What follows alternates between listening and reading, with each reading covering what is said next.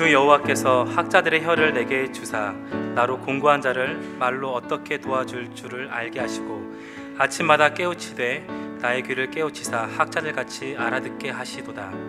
주 여호와께서 나의 귀를 여셨으므로 내가 거역하지도 아니하며 뒤로 물러가지도 아니하며 나를 때리는 자들에게 내 등을 맡기며 나의 수염을 뽑는 자들에게 나의 뺨을 맡기며 모욕과 침뱉음을 당하여도 내 얼굴을 가리지 아니하였느니라. 주 여호와께서 나를 도우심으로 내가 부끄러워하지 아니하고 내 얼굴을 부싯돌 같이 굳게 하였으므로 내가 수치를 당하지 아니할 줄 아노라. 나를 의롭다 하시는 이가 가까이 계시니 나와 다툴 자가 누구냐? 나와 함께 설지어다. 나의 대적이 누구냐? 내가 가까이 나 나아올지어다. 보라 주 여호와께서 나를 도우시리니 나를 정죄할 자가 누구냐 보라 그들은 다 옷과 같이 헤어지되 좀이 그들을 먹으리라 아멘. 오늘 읽은 말씀은 이사야서의 말씀입니다. 이사야는 66장까지 어, 되어 있는 대예언서입니다. 이사야를 어, 둘로 나누면 1장에서 39장까지를 전반부로 얘기하고 그리고 40장부터 66장까지가 어, 이사야서의 후반부입니다. 어, 이사야서의 전반부의 주제는 왕입니다. 그리고 이사야서 후반부의 주제는 종입니다. 어, 여호와의 종. 전반부의 왕의 주제로부터 후반부의 종의 주제로 전환되어 가고 그리고 그 전반부의 왕의 주제하에 두 명의 모델이 나오는데 한 명은 아하스 왕이고 한 명은 히스기야 왕입니다. 둘 다 그렇게 예, 성공한 인물로 나타나 있지는 않습니다. 그러나 아하스 왕은 아수르가 이제 대제국으로서 쳐들어오려고 할 때에 아하스 왕은 어, 어쩔 줄을 몰라 했습니다. 그 형제인 북왕국 이스라엘과 아람, 시리아 아, 이런 나라들이 서로 동맹군을 맺고 어, 아수르의 곁에 한번 대적해 보려고 했던 데 반면에 이 아하스 왕은 자신이 없었어요. 그래서 그 동맹군에 가담하지 않았고 그래서 그 동맹군은 오히려 어, 눈에 가시인 유다를 먼저 치려고 했습니다. 왜냐하면 적전 분열이라는 말 있잖아요. 아수르 같은 큰 대적 앞에서 자기들끼리 나뉘고 잠재적인 적을 옆에다 둔다는 것이 불안했기 때문에 유다를 먼저 치려고 했어요. 아스 왕은 혼비백산을 해서 아수르에게 막대한 조공을 보냅니다. 그래서 아수르와 동맹을 맺어요. 아수르는 그것을 빌미로 군대를 일으켜서 북왕국 이스라엘을 쳤습니다. 북왕국은 유다의 형제국입니다. 같은 나라였죠. 다윗과 솔로몬의 시대까지. 결국 아수르에게 북왕국은 초토화되고 말아요. 그래서 아하스 왕은 실패한 왕입니다. 그 다음은 히스기야 왕인데 이 히스기야 왕은 어, 역시 아수르 때문에 에, 굉장히 고생했고 또 그다지 성공적이지 못했던 왕입니다. 그러나 아수르가 쳐들어왔을 때에 히스기야는 하나님 앞에 엎드리는 거죠. 그래서 간신히 살아납니다. 그리고 나서 히스기야는 또 죽을 병에 걸립니다. 그때도 하나님 앞에 아주 잔뜩 엎드려서 하나님 저 좀 생각해 주세요. 제가 하나님께 어떻게 했는지 그거 좀 기억해 주세요. 저의 해그림자를 뒤로 좀 물려주세요. 그래서 하나님께서 그에게 15년을 허락하고 결국 그를 구해 주는 겁니다. 아, 이사야의 전반부에 나왔던 왕들은 사실 그렇게 대수롭지 못합니다. 아, 아하스냐 히스기야냐 아하스의 고집과 완악함이냐 아니면 히스기야의 하나님 앞에 항복과 엎드림이냐 예, 그게 이 왕들이 보여주는 전부입니다. 그러나 그 가운데서 이사야 선지자는 우리에게 진정한 왕에 대한 예언을 해주고 있습니다. 아, 처녀가 잉태하여 아들을 낳으니 그 이름을 임마누엘이라 하리라. 아, 하나님이 함께 하시는 왕, 그리고 정의와 공평으로 호를 삼는 왕, 그리고 하나님의 영이 감동하는 왕에 대한 얘기를 어, 이사야서 7장, 9장, 11장에서 얘기하고 있습니다. 그러나 하나님께서는 우리에게 왕으로 오셔서 하실 수 있는 일이 그렇게 많지 않으셨던 것 같습니다.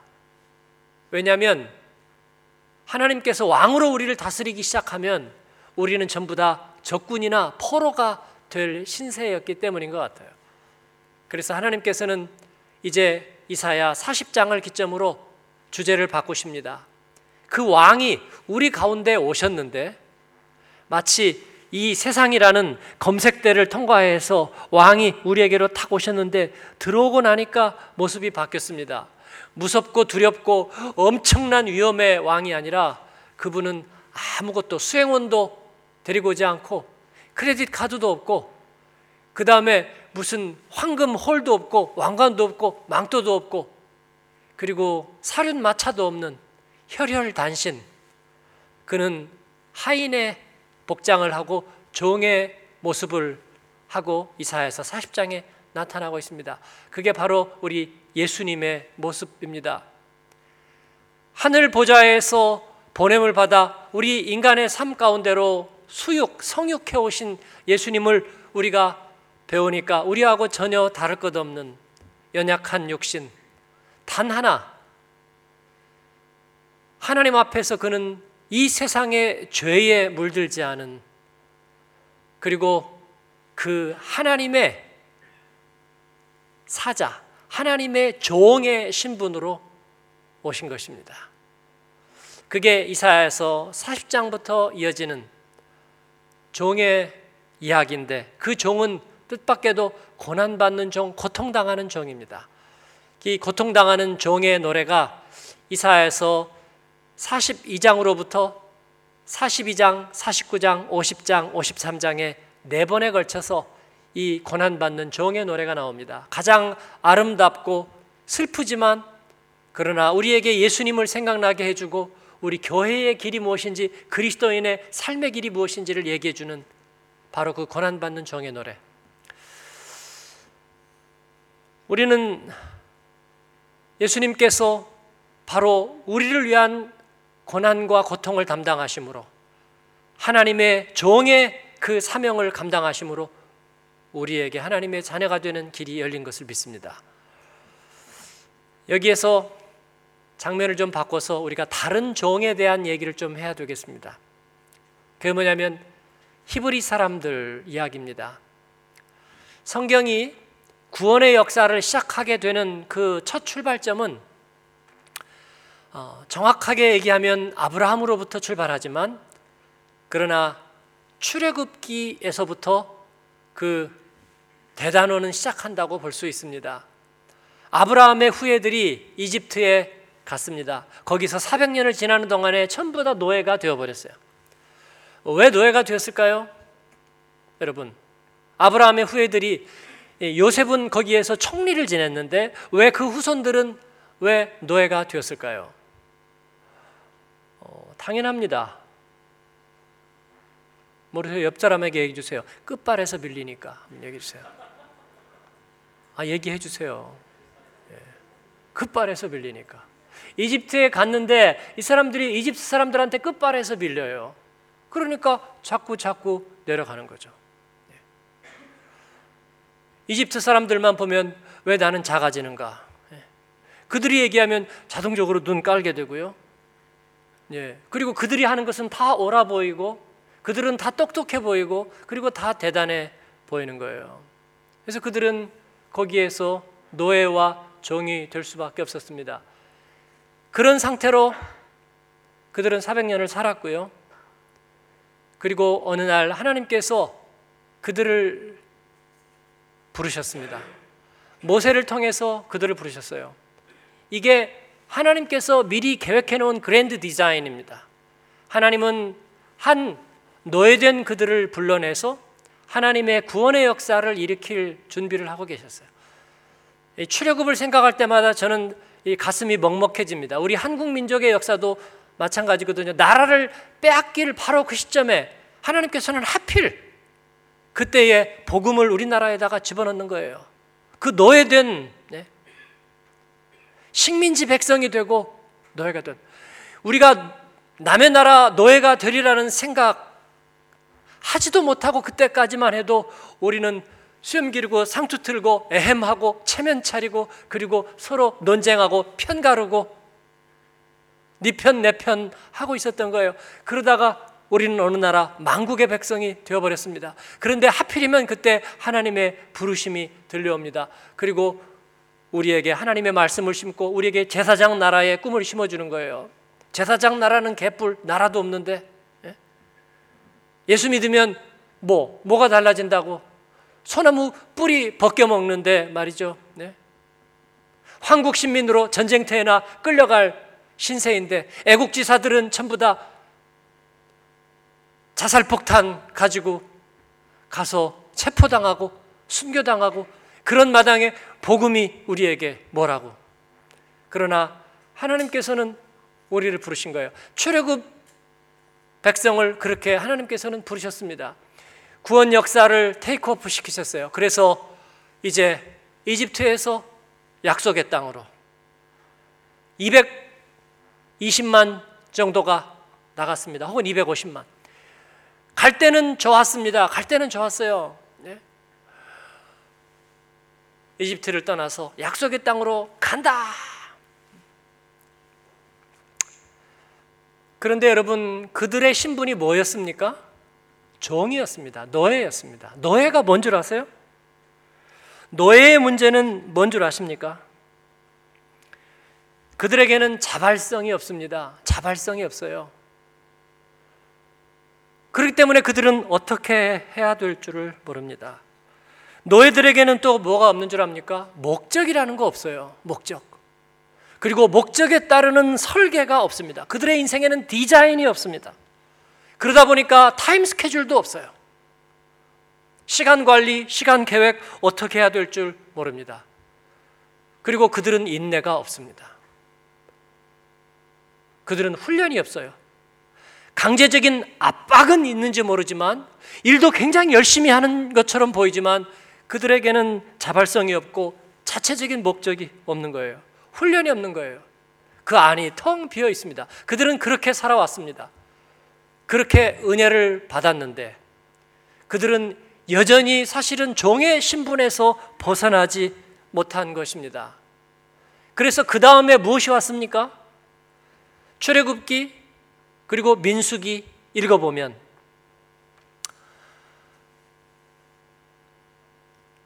그들에게 광야에 나가자마자 고난이 옵니다. 여러분 고난이란 뭘까요? 예, 고통받는 거란 뭘까요? 그들이 예상치 못한 일을 경험하는 거예요. 그런데 뭐가 예상치 못했을까요? 전부 다. 전부 다. 집 떠나니까 모든 게 다 예상치 못한 일이에요. 우리 어, 제자반하고 해마다 한 번씩 단기 선교를 가는데 이제 올해도 가는 거예요. 네. 올해는 지금 케냐 지역을 생각하고 있는데 어, 예년에 가서 숙소도 좀 좋고 그랬다고 그래서 올해는 이제 완전히 야전으로 가서 텐트 치고 지내려고 생각하고 있어요. 어, 그랬더니 가는 분들이 뭐 이래저래 걱정이 많아요. 뭐 이것은 이렇습니까? 저것은 저렇습니까? 그래서 가서 보면 알게 될 거야. 가 보면 알 거야. 아, 그런 거죠. 아, 집 떠나면 이제 모든 게 예, 고생이 되겠죠. 우리는 그러나 사서 하는 거잖아요. 목적이 있어서 가는 거잖아요. 이스라엘 백성들은 가 보니까 생각하고 달라도 너무 달라요. 예. 어디로 가야 되는지도 모르겠어요. 그냥 이끌으니까 나온 것 뿐이에요. 그래서 출애굽기와 민수기를 보세요. 그들이 한 것은 뭐였는가? 뭐였어요? 길을 갔다고요? 아니요. 그들이 한 게 뭐예요? 성경 한번 읽어보세요. 처음부터 끝까지 불평. 예. 불평 다음에 불평, 불평 다음에 원망, 원망 다음에 불평, 불평 다음에 원망, 원망 다음에 불평. 그거밖에 한 게 없어요. 물 먹고 나니까 밥 없고요. 밥 먹고 나니까 물 없고요. 물 먹고 나니까 밥 없고요. 밥 먹고 나니까 고기 없고요. 고기 없고 나니까 뭐예요? 잠잘 자리가 없고요. 예. 없어요.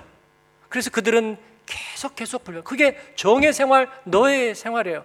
그들이 제사장 나라를 꿈꾼다고요? 사명이 있는 인생을 산다고요? 천만에 천만에 천만에.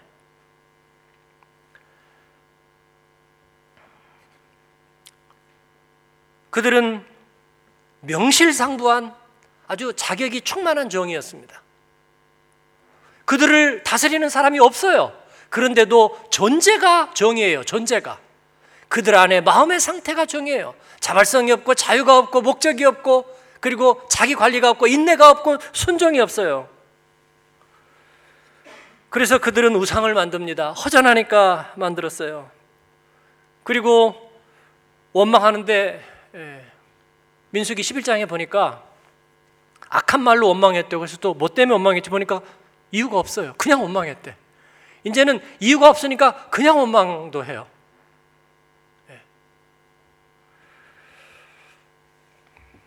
만나를 먹으면서 만나를 먹으면서 그들이 울었어요. 왜 운지 아세요? 고기가 없다고 울었어요. 아 그런 놈들 정말 굶겨야 돼. 그죠? 네. 만나를 먹으면서 저도 선교지도 다니면서 이런저런 음식 먹어봤어요. 예. 이렇게 먹기 전에는 저게 뭔가 근데 손을 확 하니까 파리가 싹 날아가면서 아 거기였구나 뭐 예, 그런 것도 먹어봤어요. 예. 안 먹을 수 없잖아요. 남들도 다 먹는데 그죠? 뭐 선교지에 와가지고 뭐 에이 하고 안 먹어요? 에라 모르겠다. 나도 모르게 맛있게 담대하게 에, 먹는데 일단 탈만 안 나면 먹을 만 해요. 우리도 뭐 다 섞어 먹잖아요, 그죠? 예. 김치에다 잼 발라 먹으면 어때요? 에 이상하죠. 근데 잼 바른 빵 하나 먹고 좀 있다가 아우 입가심 막 까고 김치 먹으면 들어가면 김치에 잼 바른 거잖아요. 다 비슷해요. 예? 예. 저는 이상하면 항상 그렇다고 생각해요. 이거 먹고 그 다음 조금 있다 이거 먹었다고 생각하자. 응? 예. 그러면 어차피 마찬가지 아니야. 예. 그리고 여러분도 그런 경험 있죠? 꼭 뷔페 가서 진짜 아 이거는 잘 안 나오는 거야. 이거는 진짜 좋은 양고기고 아 이거는 그 바닷가재 뭐예요? 그 바닷가재. 예, 랍스타에다가 이건 또 뭐 킹크랩에다 아 여기 건 좋아. 해가지고 그거 다 골라 먹은 날 꼭 설사해. 워낙 좋은 거 골라 먹고 집에 가자마자 어 뱃속에 안 좋아서 부글거리고 가서 그냥 다 쏟아버리면 유익이 있다 없다. 그런데도 우리는 그냥 만족해. 아 오늘 뭐 랍스타에 킹크랩에 양고기에 온갖 좋은 거 다 먹고 야 이거 남은 거야. 안 남았어요. 다 나갔는데. 근데 그들이 고기를 아 만나를 먹으면서 울었대요. 고기가 없다고. 어, 이게 종들의 모습입니다. 미리암은 어, 자기 형제인 모세를 비방했어요. 지도자를 비방합니다. 열 명이 정탐꾼이 가데스 바니아에서 가나안을 정탐하고 왔습니다. 물론 그것은 임자 있는 땅이었습니다. 하나님께서는 이건 나의 책임이니까 내가 너희를 거기에 제사장 나라 모델 하우스로 만들 거니까 너희가 가서 정복해라 말씀하셨습니다. 열 명의 정탐꾼은 부정적인 보고를 합니다. 기다렸다는 듯이 그들은 격분합니다. 왜냐하면 그들은 가고 싶은 생각이 없었어요. 여러분 장정이 60만 그리고 전체 이스라엘 출애굽한 엑소더스한 히브리 규모가 250만 가까이. 그들 중에서 40년을 헤매고 약속의 땅에 들어간 사람이 몇 명? 공식적으로 두 명입니다. 여호수아와 갈렙 두 명입니다. 나머지는 어떻게 됐냐고요? 광야에서 죽었습니다. 아, 좀 너무한 것 아니냐? 어. 왜 그렇게 적게 들어갔을까요? 저는 그게 하나도 어렵지 않습니다. 여러분, 우리 여기 지금 한 150명 어, 앉아 있죠? 예, 프랑크푸르트 마라톤 42.195 뛰는데 어, 우리 다 나갑시다. 참가비 내드릴게요. 자, 완주 몇 명이나 할까요? 영명. 네. 일단 몰라 이 중에 육상 선수가 숨어 있다면 용서하십시오. 근데 제 눈에 보이기에는 없어 보입니다. 아, 완주 영명할 거라고 제가 어, 확신합니다. 오기로 뛰지 마세요. 그러다가 우리 그리던 성도들 만납니다. 42.195를 뛴다는 것은요. 아, 물론 뭐 내일쯤 들어가고 그런 거 말고 예. 3시간이나 4시간 안에 이렇게 들어오려면요. 훈련이 안 된 사람은 할 수가 없고요. 그리고 그보다 더 중요한 것은 내가 끝까지 분명히 뛰어야 할 이유가 없는 사람은 절대로 들어오지 못해요. 예. 제 생각에 아마 그 한계가 42.195가 아닌가 싶어요. 예. 그냥 어 심심풀이로 한번 오늘 마라톤이나 한번 뛰어볼까? 그래가지고 들어갈 수 있는 거리가 아니란 말입니다. 그들은 처음부터 갈 생각이 없었습니다. 미안합니다. 여호수아와 갈렙만 끝까지 가려고 생각한 거예요. 그래서 그들은 갔습니다. 나머지는 갈 생각이 없었어요. 뻔히 알아요. 우리 약속의 땅이나 한번 갈까? 둘이 얘기했어요. 근데 서로 알아요. 저 사람 마음이 없다는 거. 저 사람도 알아요. 내가 마음이 없다는 거. 사사기의 사람들이 아, 기도합시다. 하지만 알아요. 저 사람이 기도하지 않으리라는 것. 저 사람도 알아요. 내가 기도하지 않으리라는 것. 그야말로 립서비스라는 거 너무나 잘 알아요. 이걸 뭐라고 불러요? 정이라고 부릅니다. 그들이 할 수 있는 것은요? nothing. 아무것도 없습니다. 하나 있습니다. 뭐예요? 원망하고 불평하는 것. 그래서 제가 세상에서 제일 안 무서워하는 사람이 뭔 줄 압니까?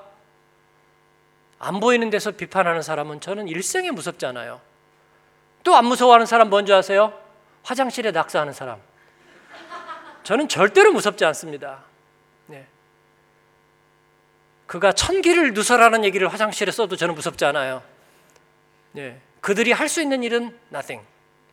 아무것도 없습니다. 왜냐하면 그들은 정된 삶을 살았기 때문입니다. 그 대신에 그들은 고난을 받았습니다. 그 고난은 뭐예요? 자초한 고난입니다. 스스로에게 벌을 내린 형벌과 같은 고난입니다. 민수기 11장에 보니까 여호와의 불이 그를 사릅니다. 다베라라고 그랬습니다. 메추라기를 주셨는데요. 그들이 만나를 구하니까 만나를 주셨어요. 고기가 없다고 막 울으니까 메추라기 주셨는데 그 메추라기 고기가 이빨 사이에 끼기도 전에 하나님께서 그들을 치셨습니다. 그래서 그들은 재앙을 받습니다. 이것은 자초한 재앙입니다. 마치 우리 인류가 생태계를 파괴하고 그 생태계를 파괴한 대가를 부메랑으로 맞는 것과 같은 거예요. 생태계를 왜 파괴합니까? 우리가 서로 섬기고 사랑하고 살리고 희생하기 위해서 생태계를 파괴합니까? 아니죠. 남굴하고 남획하고 그리고 열대우림을 다 베어내고 이 모든 것들은 내가 먹고 내가 배를 채우고 내가 살기 위해서 그런 거예요. 거기에 대한 대가를 치르게 되는 게 하나님의 창조 질서예요. 기브롯 핫다와 탐욕의 무덤이라고 불렀습니다. 땅이 갈라지고 불에 소멸되어 죽었습니다. 그들에게 모압 여인들이 다가왔습니다. 그랬더니 히브리 백성들이 남자들이 전부 다 간음 집단으로 변해 버렸어요. 네. 절제 안 된 군인들처럼 이것이 종된 백성들 하나님의 은혜는 입었지만 그러나 훈련되지 않은 사람들, 목표가 없는 사람들. 그래서 하나님은 그들을 다시 훈련시키고 연단시키는 것입니다. 어떻게 그들을 하나님의 종이 되게 하는 것입니다. 그들 안에 살아야 될 이유가 분명하고 그들에게 새로운 목적이 설정되고 그리고 그들이 인내하는 법을 배우고 그리고 그들에게 이제 질서가 세워지는 것입니다. 홍해를 건너면서 그들은 자기를 부인하는 법을 배웠습니다. 홍해를 건널 때 여러분 못 가지고 건넜을까요? 그들이 가지고 있던 거 상당 부분 포기했으리라 생각합니다. 몸이 건너기도 힘들었을. 그래서 홍해를 성경은 세례에 비유하고 있어요. 세례란 자기 부인입니다. 나를 떠나서 새로운 목표를 향해서 가는 것입니다. 세상의 종로로 타고 살던 생활에서 우리가 하나님 앞에 우리 나를 맡기는 것입니다. 그들은 하나님 앞에 말씀을 받습니다. 아브라함의 후예라고 그들은 생각했지만 남아있는 말씀이 하나도 없었어요. 생명의 말씀과 원리가 그들에게 하나도 없었습니다. 여러분. 그래서 설교를 듣지만 여러분이 예배를 드리지만 여러분 말씀을 또 읽어야 합니다. 그래서 그 말씀이 진짜 내 안에 담겨 있는지를 확인해야 됩니다. 설교 들으면서 어 그래 그래 끄떡끄떡 공감했는데 문 밖을 나서니까 아무것도 남아 있잖아요. 그러면 아무것도 없는 것입니다, 사실은요. 네? 그래서 다시 내가 말씀 하나님의 말씀을 담고 생명의 원리가 내 안에 있는지를 확인해야 되는 것입니다. 그렇지 않으면 허당입니다. 오늘 저녁에 원망하고 내일 아침에 불평하고 내일 저녁에는 장막 앞에 기대어서 출애굽 사람들처럼 울 겁니다. 고기가 없다고. 그리고 그 다음 날은 돌아가리라 생각하고 그리고 그 다음 날은 광야에서 숨을 거두게 될 겁니다. 왜냐하면 갈 곳이 없으니까. 하나님의 말씀이 안에 담겨 있는 사람만 목적지까지 갈 수 있습니다. 그래서 하나님은 그들에게 말씀을 주십니다. 말씀을 인자야 너는 말씀을 받아 먹으라. 창자에다가 심장에다가 그리고 우리 안에 잊혀지지 않는 뇌세포에다가 하나님의 말씀을 심어서 카톡도 보면 단톡방에 뭐예요? 공지사항 올리면 안 없어지고 계속 떠 있는 거 있죠. 저 그거 어떻게 없애는지 모르겠어요. 가끔 그거 없애고 싶은데 접어두기는 하는데 그 다음 키면 또 나와요. 네. 그게 우선순위예요, 여러분. 우선순위. 응? 언제나 마치 프로 선수들이 나오면 똑같은 루틴을 항상 하는 거. 아마추어들은 그거 되게 좋아 보이죠. 있어 보이죠. 예? 예. 그렇게 하면 항상 잘 되니까. 왜냐하면 그게 원리예요. 생명의 원리. 하나님의 말씀이 우리 안에 그렇게 있게 하는 것입니다. 하나님은 그렇게 하셨습니다. 그리고 성막을 만들게 하셨어요. 예배의 처소를 만들게 하셨고 그리고 성막을 중심으로 그들은 행진합니다. 저녁에 광야에서 잘 때도 성막을 가운데다 놓고 열두 지파가 진을 치는 거예요. 단, 아셀, 납달리가 위에다 치고 밑에다가 갓, 시몬, 루벤 지파가 밑에다 치고 그리고 왼쪽에다가 베냐민, 문하스, 에브라임이 치고 이쪽에다가 유다, 이사갈, 스불론이 치고 열두 지파가 그렇게 치고 행진할 때도 성막을 접어가지고 들고 그리고 그 앞에다가 하나님의 말씀의 법궤를 앞에다가 앞세우고 그렇게 장방형으로 열두 지파가 행진하는 것입니다. 이는 하나님의 말씀의 원리가 안에 살아있는 목적 있는 하나님의 종들입니다. 사랑하는 여러분, 저와 여러분이 그렇게 사명과 비전이 있는 이상한 종교 집단이 아니라 생명을 살리고 이 세상 속에 하나님의 질서가 있게 하는 그런 생명 집단으로 우리가 종의 길을 가는 저와 여러분이 되기를 바랍니다. 오늘은 한마음교회 창립 19주년입니다. 우리는 이 길을 가기를 원합니다. 여러분이 세상 속에서 하는 전문성과 그 모든 것들을 가지고 우리가 열두 지파의 다양함을 가지고 우리는 그 안에 노예의 정신이 아니라 하나님의 말씀의 정신을 가지고 우리는 전진하는 것입니다. 그들은 하나님 중심의 생활하는 법을 배웠습니다. 말씀 중심의 생활하는 법을 배웠어요. 언제나 지성소를 가까이 하고 그리고 언약궤를 가까이 했습니다. 예배가 중심이 되는 생활을 했습니다. 그래서 그들은 하나님의 스피릿을 가진 하나님의 군대가 되는 거예요. 민수기에 보면 인구조사를 합니다. 그래서 약속의 땅에 들어갈 자가 누구인가? 마라톤 끝까지 완주할 사람이 누구인가? 그런 거예요. 여러분, 예수님 믿고 이 믿음의 길을 완주할 분 아멘 하십시오. 좀 생각해보고 뭐 이렇게 저렇게 해보겠습니다. 네. 그 사람의 길은 이미 결정된 거예요. 저는 그렇게 믿습니다. 바울 사도는 얘기했어요. 여러분은 어떻든지 나는 끝까지 갈 겁니다. 저도 끝까지 갈 겁니다. 한국 교회 이야기가 어떻게 들려오든지, 예수 믿는 사람들이 어떻게 하든지, 저는 끝까지 갈 겁니다. 왜냐하면 우리 주님이 부르셨기 때문에 그보다 더한 목적과 가치를, 그보다 더한 진리를 보지 못했기 때문에 그리고 먼저 간 그리스도인들 중에 이보다 아름다운 삶을 살았던 삶은 없었기 때문에 우리 부모와 또 그 부모에게 받은 신앙의 유산이 나를 세웠기 때문에 하나님의 생명의 말씀이 증거하기 때문에 끝까지 갈 겁니다. 이것이 진정한 종의 길입니다. 이사에서에 나오는 고난받는 종은 그 길을 가셨고 오늘 읽은 말씀을 보세요. 그게 어떻게 종인가? 그게 어떻게 종인가? 학자의 혀와 학자의 귀를 가지고 있고 아침마다 그 말씀을 새기며 자기를 수욕하고 모욕하고 침뱉는 이들 앞에서 얼굴을 대며 돌려 외면하지도 않았고 부끄러워하지도 않았고 부싯돌과 같이 얼굴을 굳게 하고 나를 의롭다는 이가 가까이 계시니 나와 다툴 자가 누구냐? 여러분 이게 어떻게 종입니까? 이런 당당한 사람이 이런 장군과 같은 사람이 어떻게 정입니까? 그는 다만 하나님의 종인 거예요.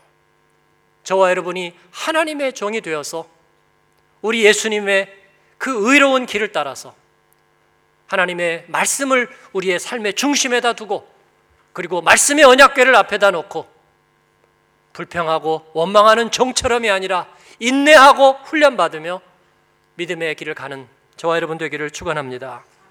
기도하겠습니다.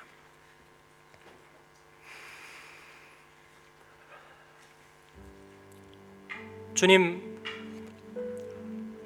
우리의 인생의 목적이 주님께 있습니다. 내 인생 가운데 가장 가치 있고 귀한 일을 위해서 주님 우리를 하나님의 계획 안에 두시고 하나님의 말씀 안에 있게 하셨습니다.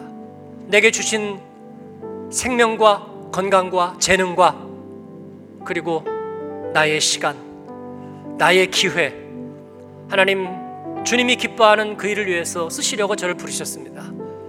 하나님의 말씀을 가슴에 두지 않으면 하나님 예배가 내 삶의 중심이 되지 않으면 나는 종과 같이 원망하면서 살 수밖에 없다는 걸 깨닫게 하시니 감사합니다.